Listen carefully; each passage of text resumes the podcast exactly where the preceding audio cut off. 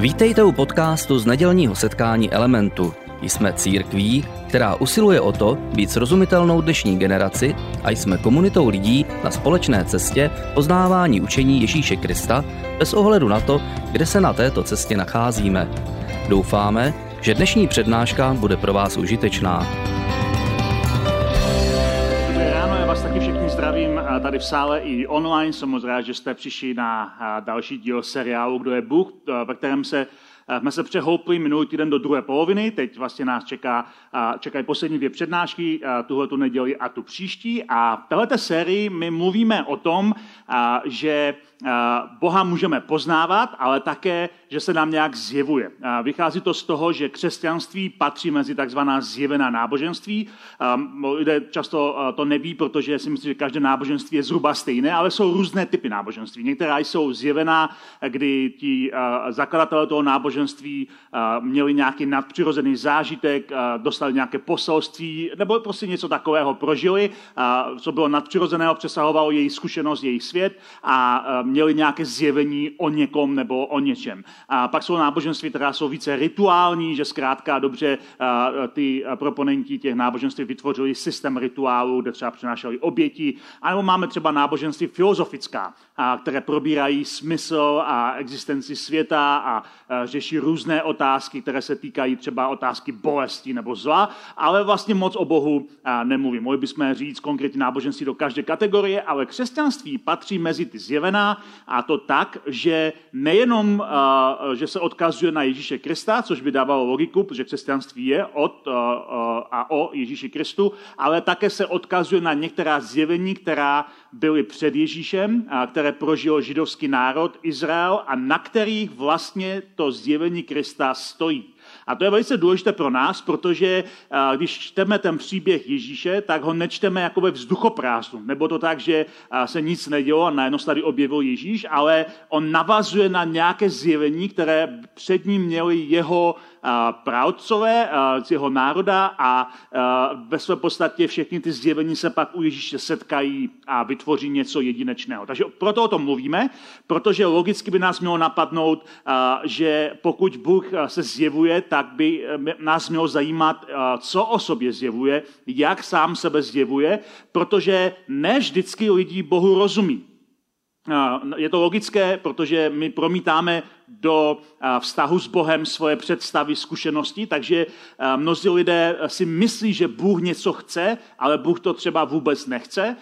A i Bible je plná takových příkladů, kdy lidé vytvářejí systémy uctívání, které vypadají zbožně a dokonce vypadá, že Bůh si je přeje, ale Bůh tam na jiných místech při tom, v tom příběhu říká, já jsem to nikdy nechtěl. To nikdy nebylo v mém plánu, to jste si domysleli a já pracuji s tím, co děláte, ale není to to, co jsem vždycky chtěl. A takže by nás mělo zajímat, co jsou ty klíčová zjevení a jak Bůh zjevuje sám sebe. A my jsme si říkali, že křesťanství je navíc ještě tomu přidává ten prvek poznávání, že to není jenom, že něco máme zjeveného, ale že poznáváme stále víc.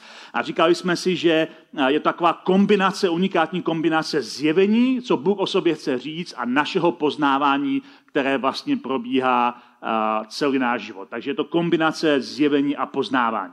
A v našem seriálu jsme se dívali zatím na dvě takové velké zjevení v tom starém zákoně, což je židovská část Bible, ta první část Bible. Ten první příběh byl příběh o Jákobovi a jeho snu, ve kterém viděl nějaké zvláštní schody do nebe. Bylo to zase proto, že v jeho době lidé stavili sikuraty jako místo, kde se bohové mají setkat s lidmi mezi nebem a zemí. A takže on vidí podobné schody, kde chodí anděle nahoru dolů, ale pak najednou v tom snu Bůh je přímo u něj a je na spodku toho žebříku a slibuje mu, že bude s ním. A po zbytek jeho života, toho jeho hlavní moto životní, že zkrátka Bůh je s ním. A protože Bůh je s ním, on eh, chodí s Bohem, který je láskou. On to zjevení, že Bůh láska nemá, ale my dneska to promítáme zpětně. Bůh, který je láska, mu eh, s ním eh, prochází a proto on nemusí mít vůbec žádný strach. To je velice důležitá věc, protože pak v Novém zákoně čteme, že dokonalá láska zahání strach a protože Bůh je láska, zahání strach a v Jakobově životě to vidíme, že mu Bůh říká, neboj se, já jsem s tebou, protože kde je láska, tam je strach. Vyháněni pryč. To bylo první zjevení a pro lidi Jakobovi doby to bylo velice unikátní, protože my dneska s tou zkušeností Ježíše, že Ježíš jako Bůh chodí s námi, my víme, že Bůh je s námi, ale pro něho to bylo něco jedinečného, neobvyklého, kdy pro něho to bylo velké zjevení, protože pro lidi jeho doby Bůh byl někde tam nahoře a setkával se s lidmi maximálně na vrcholku zikuratu mezi nebem a zemí, ale Bůh je najednou s ním na zemi a dává se mu poznat. Pak jsme mluvili o dalším zjevení, které prožil Mojžíš o nějaké léta později a to bylo zjevení, kdy Mojžíš měl setkání s Bohem v hořícím keři a v tom zjevení Bůh zjevuje svoje jméno. Svoje jméno, které, které oni napsali z písmeny JHVH, a protože Židé někdy v tom období před Ježíšem, období, kdy byli v babylonském zajetí, tak přestali používat to slovo JHVH, začali ho Bibli přepisovat opisem pán, ať už v, řeč, v hebrejštině Adonai nebo v řeštině Kyrios, tak my vlastně dneska nevíme, jak se to jméno přesně čte a nevíme ani, co přesně znamená, protože Židé ho jakoby skryli. A mluvili jsme o tom, že ale to bylo velice, velice důležité, protože ve starověku jméno vždycky zjevuje identitu člověka, jaký má. A pro nás to bylo důležité také proto, že to ukazuje, že Bůh, ve kterého oni věřili a na kterého my se odkazujeme, není nějaká kosmická síla nebo není nějaká energie, není to něco, co ve vesmíru prostě plyne, se na to napojujeme, ale je to osoba, která má jméno a protože je to osoba, tak osoba mluví, osoba jedná a s osobou můžeme mít vztah. A to jméno zjevuje přirozenost a také zjevuje charakter toho nositele. Takže jsme si říkali, že vlastně to zjevení Božího jména také ukazuje, jaký Bůh má charakter. A tam jsme skončili a dneska tam navážeme, protože dnešní téma bude zjevení Božího charakteru, jak Bůh mluví sám o sobě, jaký má charakter. A my jsme si říkali, že to zjevení jména je nezbytným předpokladem pro zjevení charakteru a protože vlastně nám Bůh zjevil svoje jméno, tak my můžeme dneska poznávat jeho charakter. Je to, to místo, které budeme číst dneska, ten příběh, který budeme číst dneska, je jedno z nejdůležitějších míst vůbec v celé Bibli. A je to velice důležité místo v tom starém zákoně v židovských písmech, je to důležitější zjevení než to zjevení v tom hořícím keři a přesto o něm většina lidí tolik v dnešní době nemluví. A tahle ta pasáž, kterou budeme číst, je pasáž, která je nejčastěji citovanou pasáží v Bibli jinými biblickými autory. To, jak Bůh zjevuje sám sebe, jak popisuje sám sebe svůj charakter, tak tenhle popis najdeme na mnoha jiných místech Bibli přesně v této kombinaci protože to používají další autoři, jako třeba David, Jeremiáš, Jonáš, Joel a mnozí další. Takže to je nej, nej, nejvíc citovaná pasáž Bible jinými biblickými autory a je to proto velice důležitá pasáž, protože tam Bůh zjevuje, jaký on doopravdy je. A pro nás je to také důležité proto, že eh, v dnešní době existuje taková představa, poměrně populární, ale také poměrně pomilená, že Bůh starého zákona má jiný charakter než Bůh nového zákona. To je věc, která, eh, která, která toho spoustu lidí řeší, protože čtou ty různé příběhy starého zákona a z toho jako si udělají rovnici, že Bůh starého zákona je Bůh, který je velice uh, takový pomstychtivý. Je to Bůh, který, uh, který se neustále zlobí. Je to Bůh, který je plný hněvu, ale Bůh nového zákona je Bůh lásky. Bůh milosrdenství, Bůh milosti. Takže lidé, když to takhle porovnávají, a tohle bylo celou historii církve, už na začátku církve byly skupiny, které říkali, ten Bůh starého zákona je nějaký příliš tvrdý, příliš krutý, příliš pomstychtivý, ale Bůh nového zákona, kterého známe skrze Krista, je úplně jiný. Problém tady v tomhle pojetí je, že celá křesťanská doktrína o Bohu stojí na, na, na přesvědčení, že v Ježíši známe plné poznání Boha. Že jinými slovy, Bůh je jako Ježíš že Bůh je jako Ježíš. Ne, že Ježíš je jako Bůh, ale Bůh je jako Ježíš. Že když se podíváme na Ježíše, vidíme úplně přesně, jaký je Bůh. Takže otázka klíčová je, eh, co by udělal Ježíš v této eh, situaci, protože eh, Bůh je jako Ježíš. A pokud Bůh ve starém zákoně neladí s tím, jaký je Ježíš, tak je chyba v tom, jak ho lidé chápou, ne v tom, jaký on doopravdy je, protože Bůh je jako Ježíš. Ale zároveň tahle pasáž, kterou budeme dneska probírat, je tak důležitá, protože ukazuje, že vůbec tam není žádný rozpor.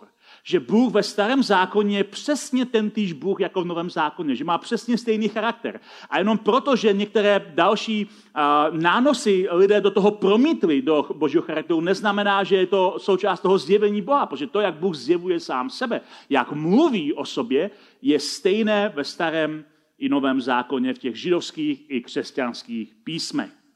Takže minule jsme mluvili o boží jménu a dneska budeme mluvit o tom, jaký, jaký je boží charakter. Končili jsme minule tím příběhem na té hoře, eh, kde Mojžíš se setkává s Bohem v tom hořícím keři. Ten příběh pak pokračuje rychle kupředu. V té knize Exodus eh, Mojžíš se skutečně vrací do, do Egypta, skutečně vysvobozuje, vede ten národ Izraele z, Egypta, z egyptského otroctví a skutečně putují do té zaslíbené země a po cestě se stavují u té hory, kde mají Boha uctívat a ta hora je hora Sinai.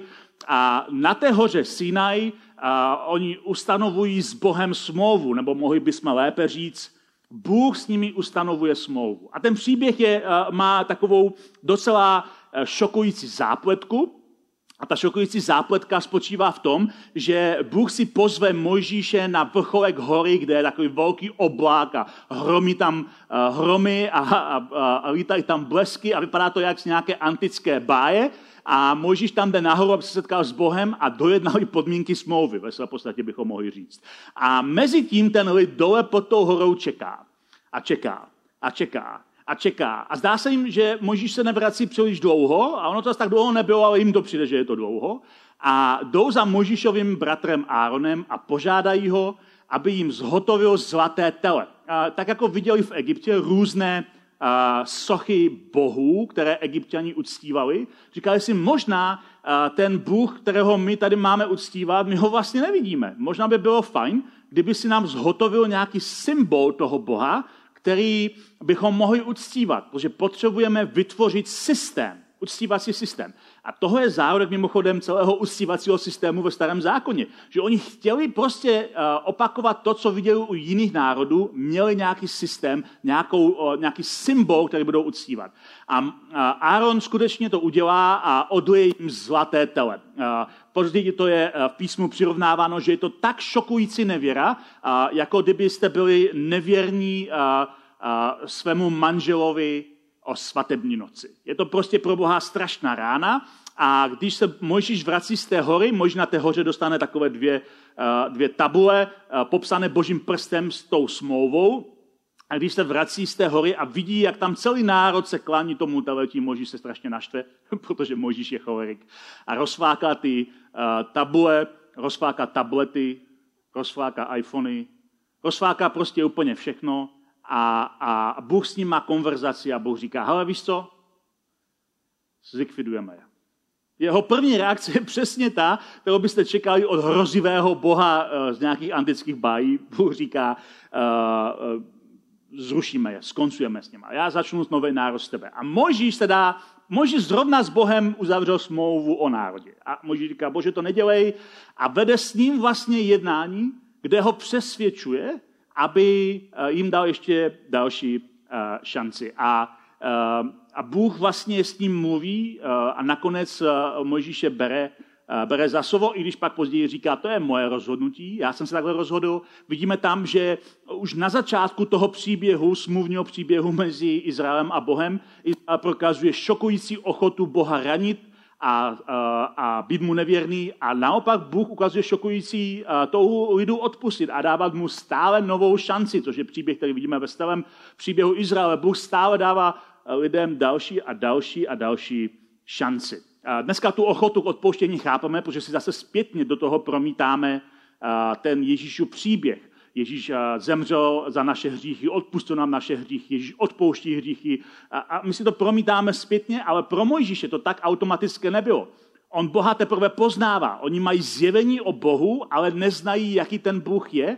A to, že Bůh je odpouštějící, oni vlastně neví. Proto když Možíš vyjednává, tak se neodkazuje na jeho charakter. Neříká, bože, ty přece si Bůh plný milosti. Ty jsi Bůh, který odpouští. Ty by přece si neza, nezabil celý lidem, protože jsou prostě volové a udělali si zlaté tele. Ty by si měl prostě, ty, ty, jsi, ty, jsi prostě, ty jsi Bůh, který je plný lásky. Ale to Mojžíš ne, ne, neví, protože tohle zjevení Boha nemá. Teprve Boha poznává, neví, jaký Bůh doopravdy je. A proto se odkazuje v tom, tom smlouvání ne na boží charakter, ale na jeho sliby. Říká, ty, ty si dal sliby našim otcům, ty si dal sliby Abrahamovi, ty si dal sliby Izákovi, ty si dal sliby Jakobovi, tak splň svoje sliby. Protože já ti věřím, že ty plníš svoje sliby, ale neodkazuje se na jeho charakter, odkazuje se na jeho sliby. Později vidíme, že to se změní, protože Boha poznají skrze jeho charakter, ale v této chvíli Možíš nezná boží charakter. A pak Možíše napadne, já bych chtěl poznat boží charakter. Já bych chtěl poznat boží charakter. A starověký člověk věřil, že charakter pozná nejlépe, když pozná ničí tvář. Když vidíš někomu do tváře a vidíš, jaký je, tak poznáš jeho charakter. A proto Mojžíš přichází s požadavkem.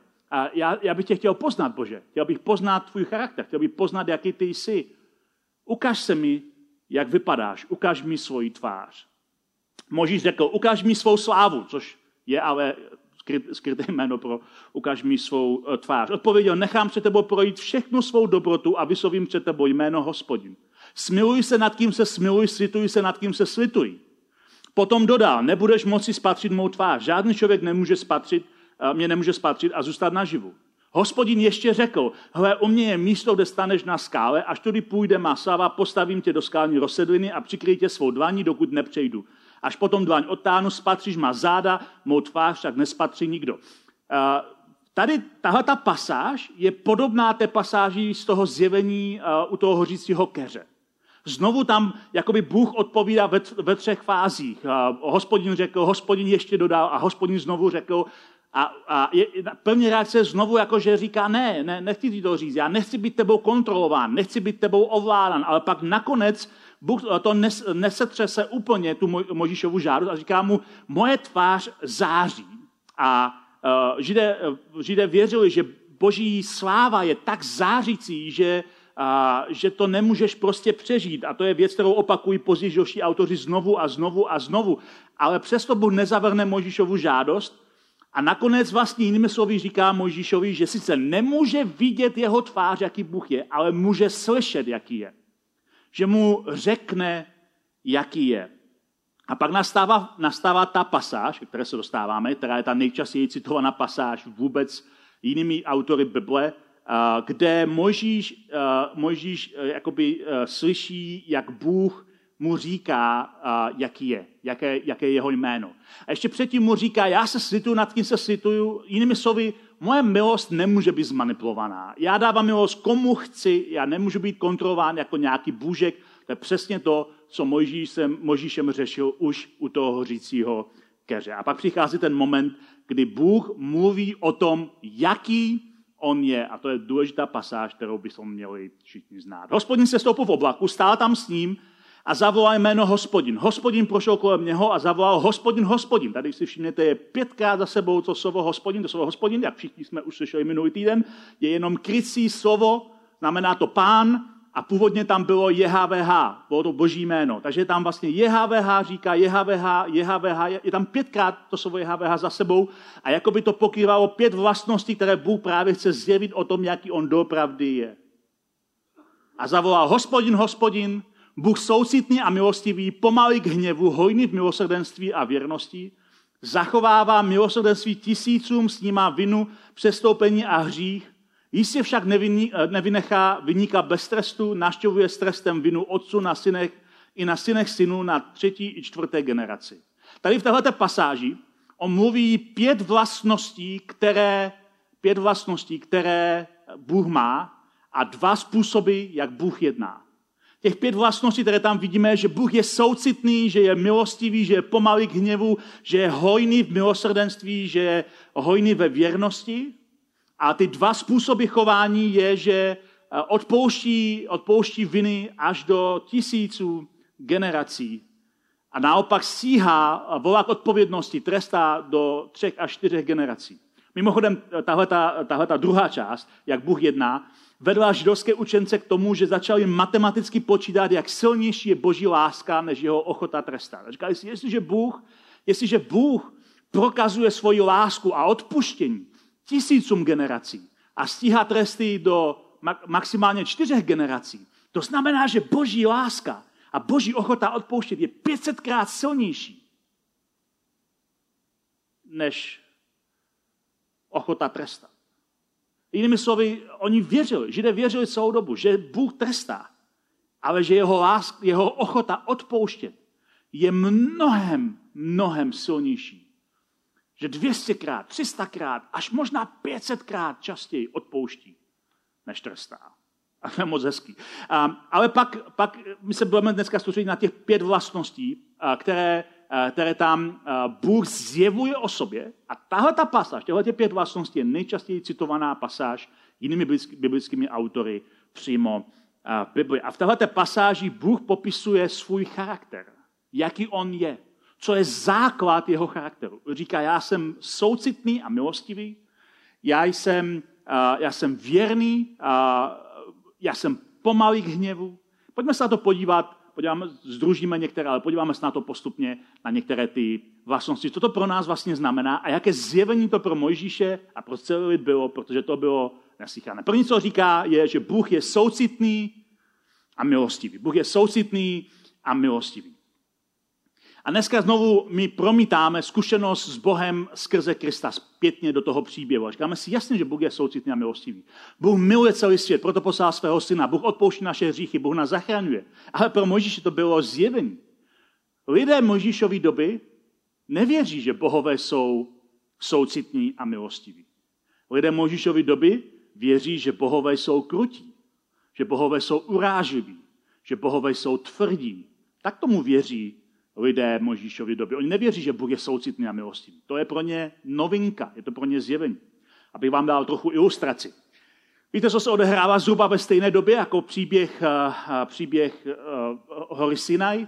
Zhruba ve stejné době se odehrává trojská válka. Všichni jste slyšeli příběh o Troji, asi zhruba 200, 200 let po události hory Sinai se odehrává trojská válka, je to ve stejném období lidstva a e, v té, e, v té trojské válce, v tom mýtu o trojské válce, který je postavený ale na nějakém faktickém základě, krásně jde vidět, jak lidé té doby chápali, jak si jsou bohové, jak chápou božstva. Takže v tom, e, v tom příběhu o trojské válce, ten příběh jste pravděpodobně četli, slyšeli, viděli film, je tam nějaká královna, která uteče a tak dále a všichni to známe, ale to, ten, v tom příběhu ten řecký král Agamemnon, se omlouvám za, za, za, za moje výslovnosti řecký král. Eh, král, král Agamemnon eh, jeden eh, vytáhl na Troju a po cestě jeho loďstvo zůstalo stát, protože nemá žádný vítr. Mají všichni plachetnice a nemají vítr a nemůžou dojet do Troje. A ztratili vítr proto, že bohyně Artemis, řecká bohyně, se zlobí. A pointa tohohle příběhu je, že Artemis se zlobí furt. To je její základní nastavení. Její základní nastavení, jak, jak lidé chápou Artemis, je, že Artemis se neustále zlobí. Wikipedie říká, tato bohyně, podle, podle, těch, podle těch mýtů, tato bohyně byla velmi uráživá a vyžadovala patřičnou úctu. Pokud někdo zapomněl na oběť, měl pak velké problémy, její pomsta byla krutá. To je přesně to, jak lidé vnímali Artemis, jako uráživou, pomstychtivou, krutou bohyni. A Artemis po králi vyžaduje jednu konkrétní věc. Říká, já, aby si usmířil můj, můj, můj hněv, aby si usmířil moji zlost, musíš obětovat svoji dceru Ifigeniu. A král to udělá a prořízne jí hrdlo své vlastní dceři. A okamžitě začne vát vítr a losvo se vydává směrem do Troji. Takto lidé v Možíšovi doby vnímají bohy. Bohy, kteří jsou uráživí, kteří jsou krutí, kteří vyžadují lidské oběti. A, a e, když budete číst podrobně starý zákon a soustředíte se na tohle téma, tak si všimnete, jak Bohu se celá tahle praxe, celá tohle uctívání, které zahrnuje lidské oběti, hnusí. Jak neustále říká, tohle je prostě hruza, tohle je něco, co se mi hnusí. To by mi ani na mysl nepřišlo. A jeden z takových bohů, které uctívali někdy jeho vlastní lid později, protože byli pořád stále znovu a znovu nevěrní a svému bohu, a byl bůže, který se jmenoval Moloch a oni ho uctívali v údolí Ben Hinnom. A v tom údolí Ben Hinnom, což mimochodem je přesně to údolí, o kterém mluví Ježíš, když mluví o pekle. To, co my překládáme jako peklo, když Ježíš mluví, je slovo Gehena, a to slovo Gehena znamená údolí syna Hinnoma, nebo i Gen Ben Hinnom. To je to slovo, o kterém Ježíš mluví. A v tomto údolí oni uctívali Molocha tím, že tam obětovali svoje vlastní děti, že tam zapalovali svoje děti. A Bohu se to strašně hnusilo a později vlastně se z tohohle údolí, které leželo hned vedle starého města v Jeruzalémě, stala skládka, kde lidé házeli odpadky, které zapalovali. Takže tam neustále hořel oheň všeho smetí a na tom místě, kde byl uctívaný Moloch, později hořelo smetí a když Ježíš varuje lidi, že jestli nebudou činit pokání, tak skončí v pekle. Jinými slovy říká, skončíte v geheně, skončíte na tom místě, kde hoří ty odpadky, tak přesně to se naplnilo v roce 70, kdy Římané dobili Jeruzalém, zlikvidovali ho a mrtvé, statisíce mrtvých židů naházeli do údolí Ben Hinnom, kde je zapálili, kde jejich těla skutečně v pekle zhořely na tom ohni toho smetiště. Ale když se vrátíme zpátky, Bůh říká, tohle se mi hnusí, tahle praxe. V Levitiku čteme, nedovol, aby někdo z tvých potomků byl obětován Molochovi, znesvětil by tak jméno svého Boha, já jsem JHVH. Jinými slovy, tenhle ten způsob myšlení, že Boha si usmíříš nějakou lidskou obětí, že Boha si usmíříš tím, že zabiješ své vlastní děti, se mi hnusí. Když tohle budeš dělat, když tomu budeš věřit, znesvětíš moje jméno JHVH, které my tady máme skryté pod slovem hospodin. Je ten rozdíl mezi Artemis a JHVH? Artemis říká, zabij mi svoji dceru, aby ti dala vítr. A JHVH říká, jestli to uděláš, znesvětíš moje jméno. Nebudu s tebou mít nic společného. Protože Bůh je milostivý a soucitný. A druhá věc, kterou tam, nebo třetí věc, kterou tam říká o sobě, je, že Bůh je pomalý k hněvu. Že je pomalý k hněvu. A Bible 21 to překládá, že je nesmírně trpělivý, ale to pomalý k hněvu se mi líbí mnohem víc. A ukazuje to, že Bůh není lehce naštvatelný. Bůh není cholerik, jinými slovy. Přísloví 14.29 říká autor přísloví, kdo je pomalý k hněvu, je velice rozumný, kdo však je vznětlivý, vystavuje na odiv hloupost. A jestliže Bůh je pomalý k hněvu, tak to také znamená, že Bůh je velice rozumný. Že Bůh je rozumný v tom, co dělá a co chce a kam nás vede. Ale neznamená to zároveň, že Bůh se nemůže naštvat vůbec. Že je někdo pomalý k hněvu, neznamená, že když někdo bude opravdu tlačit, že se někdo, to je pomalý k hněvu, nakonec nerozlobí. A jak říká jeden pastor John Mark Comer, můžeš Boha naštvat, ale musíš se opravdu snažit. Každý může Boha naštvat, ale musí se opravdu snažit, protože Bůh není lehce naštvatelný. Není to někdo, kdo se naštve lehce, snadno. Je pomalý hněv, ale naštvat se může. Jinými slovy, židé věřili a křesťané na to zjevení staví, že boží hněv je daleko, jeho soucit je blízko, Bůh se ale dokáže zlobit. A Bůh se zlobí především na zlo ve světě. Bůh se zlobí na zlo a násilí tak, že neváhal udělat už jednou tvrdý restart. Bůh je trpělivý dneska, lidem dává čas, ale neznamená to, že je spokojený se vším, co se na tomhle světě děje. Bůh není takový ten nepřítomný a Bůh na oblázku řekne, cokoliv se děje, je mi fuk. Boha štvou některé věci, ale je pomalý k hněvu a dává stále trpělivost a dává lidem šanci a znovu a znovu, aby mohli se k němu obrátit. A krásně to vidíme na příběhu Jonáše, což je starověký prorok izraelský, kterého Bůh posílá, aby vyhlásil soud nad městem Ninive, které bylo velice nepřátelským městem vůči Izraeli a dlouhou dobu s ním vedlo spory a války. A Bůh posílá toho proroka Jonáše, nemáme čas, abychom probírali celý příběh Jonáše, ale nakonec Jonáš tam jde, oznámí ten boží soud, že Bůh to město zničí a Bůh si to rozmyslí. A Bůh řekne, OK, beru, že jste se omluvili, že jste činili pokání a odpouštím vám. Začneme znovu. Dám vám další šanci. A Jonáš je to strašně naštve. Jonáš je to naštve, protože on to chtěl, byli to jeho nepřátelé a chtěl, aby byl s nima šmitec a Bůh mu jim zase odpustil a není to vůbec pro, moj, pro Jonáše jednoduché zkousnout. A vyčítá Bohu jeho charakter. Podstatně se tam Jonáš říká. Jonášovi se to však hrozně nelíbilo a rozlobil se. Modlil se k hospodinu. A hospodine, což jsem to neříkal, když jsem byl ve své zemi, kvůli tomu jsem chtěl utéct do Taršíše. Vždyť vím, že ty jsi Bůh, milostivý a soucitný, pomalý k hněvu, hojný v milosrdenství a sitováváš se nad zlem. Vidíme jeden z těch citátů toho místa. A, a Jonáš zná boží charakter. On ví, jaký je Bůh a říká, já jsem to věděl, že ty jim zase odpustíš. Já jsem to věděl, že ty jsi lepší než... Já jsem doufal, že pro jednou konečně s tím skončíš, ale ne, ty jsi pomalý k hněvu už zase. A mně se to hrozně líbí, protože to ukazuje, jaký Bůh doopravdy je. A Bůh znovu dal šanci a znovu dával šanci. Ale to, že byl pomalý k hněvu, neznamená, že to jednoho dne nepřeteklo. O 150 let později Ninive napadlo znovu Izrael, tentokrát vygumovalo všech, všech deset severních kmenů Izraele, ten severní Izrael, odvedlo do otroství, zabilo, obrátilo celý severní Izrael, parkoviště, nezůstalo tam prakticky nic. A tentokrát Bůh posílá jiného proroka, který se jmenuje Náhum, a ten říká tyto slova. Vynos o Ninive, kniha vidění Náhuma Elkošského. Hospodin je Bůh žárivý a mstítí se. Hospodin se mstí a je plný hněvu. Hospodin se mstí svým protivníkům, drží hněv proti svým nepřátelům. Hospodin je pomalý k hněvu, avšak velký v moci. Hospodin jistě nenechá vyníka bez trestu.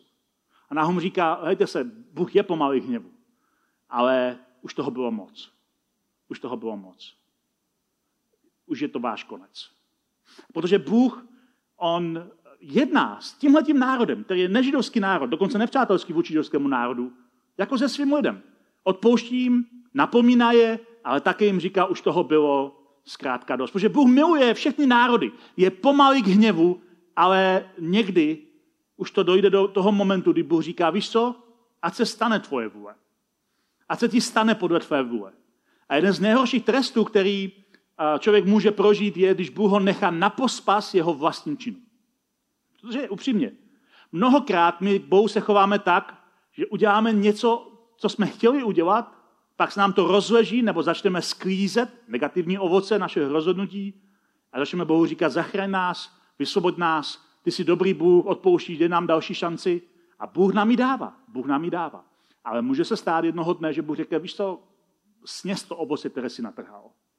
Protože tohle je tvoje ovoce, to je tvoje rozhodnutí, sněz si to.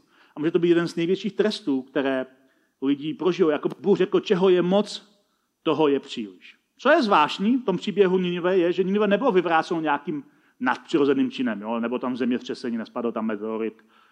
Ale jiné království, babylonské království, které bylo jako nový, nový, nová mocnost, Ninive napadlo a zničilo ho přesně tak, jako Ninive předtím zničilo ten severní Izrael. Vymazalo ho z mapy. Dneska Ninive neexistuje, je to prostě jedna velká pustina. Protože Bůh řekl, OK, ať je po vašem, žijte si, jak chcete, ale já už s váma dál nebudu ztrácet čas. A najednou to znamenalo pro Ninivské, že ztratili, ztratili schopnost se udržet oproti jiné silnější mocnosti. A tohle se někdy, někdy prostě stává. Ale navzdory tomu všemu, jsou tam stovky let, kdy Bůh byl pomalý k hněvu a Bůh dává stále čas lidem. Hele, zastav se, zastav se. A pak čteme uh, tu, uh, takovou tu třetí pasáž, kde jsme spojili dvě věci. Bůh je hojný v milosrdenství a věrnosti. Bůh je hojný v milosrdenství a věrnosti. Uh, Bible vlastně to překládá jako velmi laskavý a věrný. A to slovo milosrdenství, velmi laskavý, je slovo, které je v hebrejštině heset a je to velice čistě přeložitelné slovo. A proto ty různé překlady to překládají různě, protože my vlastně nevíme, jak přesně, nemáme správné slovo, které by popsalo to slovo heset, a může to znamenat něco jako pevná láska nebo smluvní láska, protože Bůh uzavřel s lidmi smlouvu a smlouva ve starověku byl takový hybrid mezi slibem a legálním kontraktem, že prostě Bůh to myslí s těmi lidmi vážně.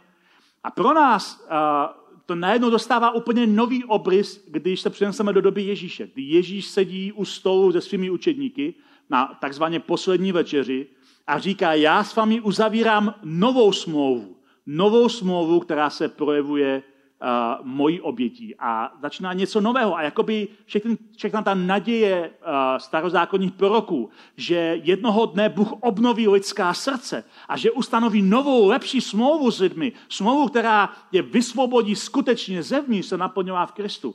A je to jakoby ten boží charakter, že Bůh skutečně je plný lásky a plný milosrdenství a plný věrnosti se naplňová v Kristu.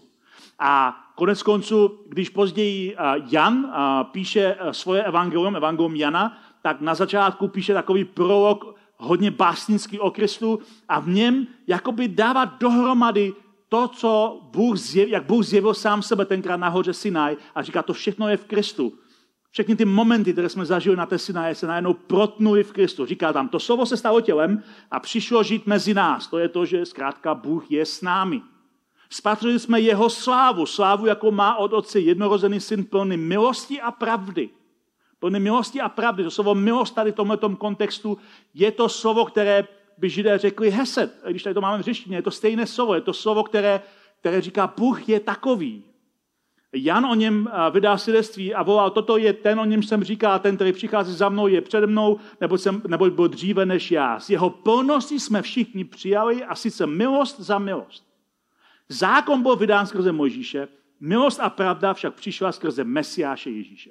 To, co Mojžíš řekl, jako, helejte se, tohle Bůh tam má uzavřel smlouvu, tady jeho zákon, se všechno naplnilo v Kristu, který je plností milosti a plností pravdy. Boha nikdy nikdo neviděl. To je zase odkaz na Mojžíše, kdy měl to setkání, Bůh mu říká, nemůžeš mě vidět, protože kdybys mě viděl, tak zemřeš. Boha nikdy nikdo neviděl, ale jednorozený syn, který je v otcově náručí, ten jej vyličil. My víme, jaký Bůh je, protože vidíme Krista a díky tomu vidíme Kristovu tvář. Od toho momentu, od toho momentu Jan přestává používat to slovo o milosti a začne používat nové slovo, aby jakoby slovo, které nahrazuje všechny ty vlastnosti, o kterých jsme mluvili, které jsou stloučeny do té jedné konkrétní, do toho jednoho konkrétního slova, které je nové a které združuje, jaký Bůh je, a to je agape.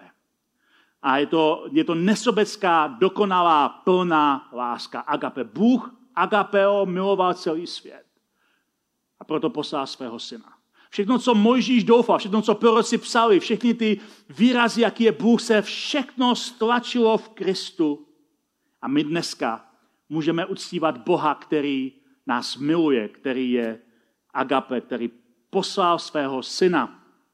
A dneska proto uctíváme Boha, který je soucitný a milostivý, pomalý k hněvu, hojný v milosrdenství a hojný ve věrnosti. Takový je Bůh, to je zjevení jeho charakteru.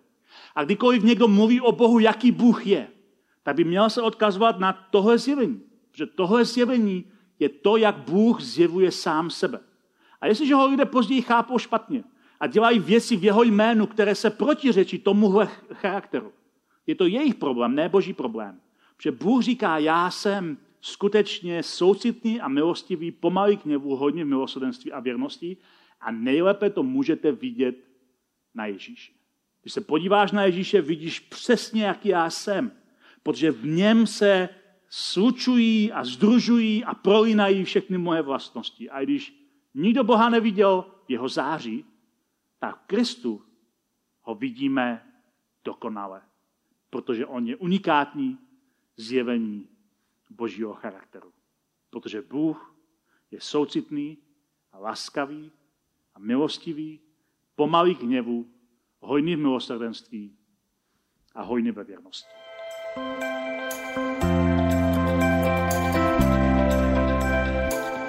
Děkujeme za poslech přednášky z nedělního setkání Elementu.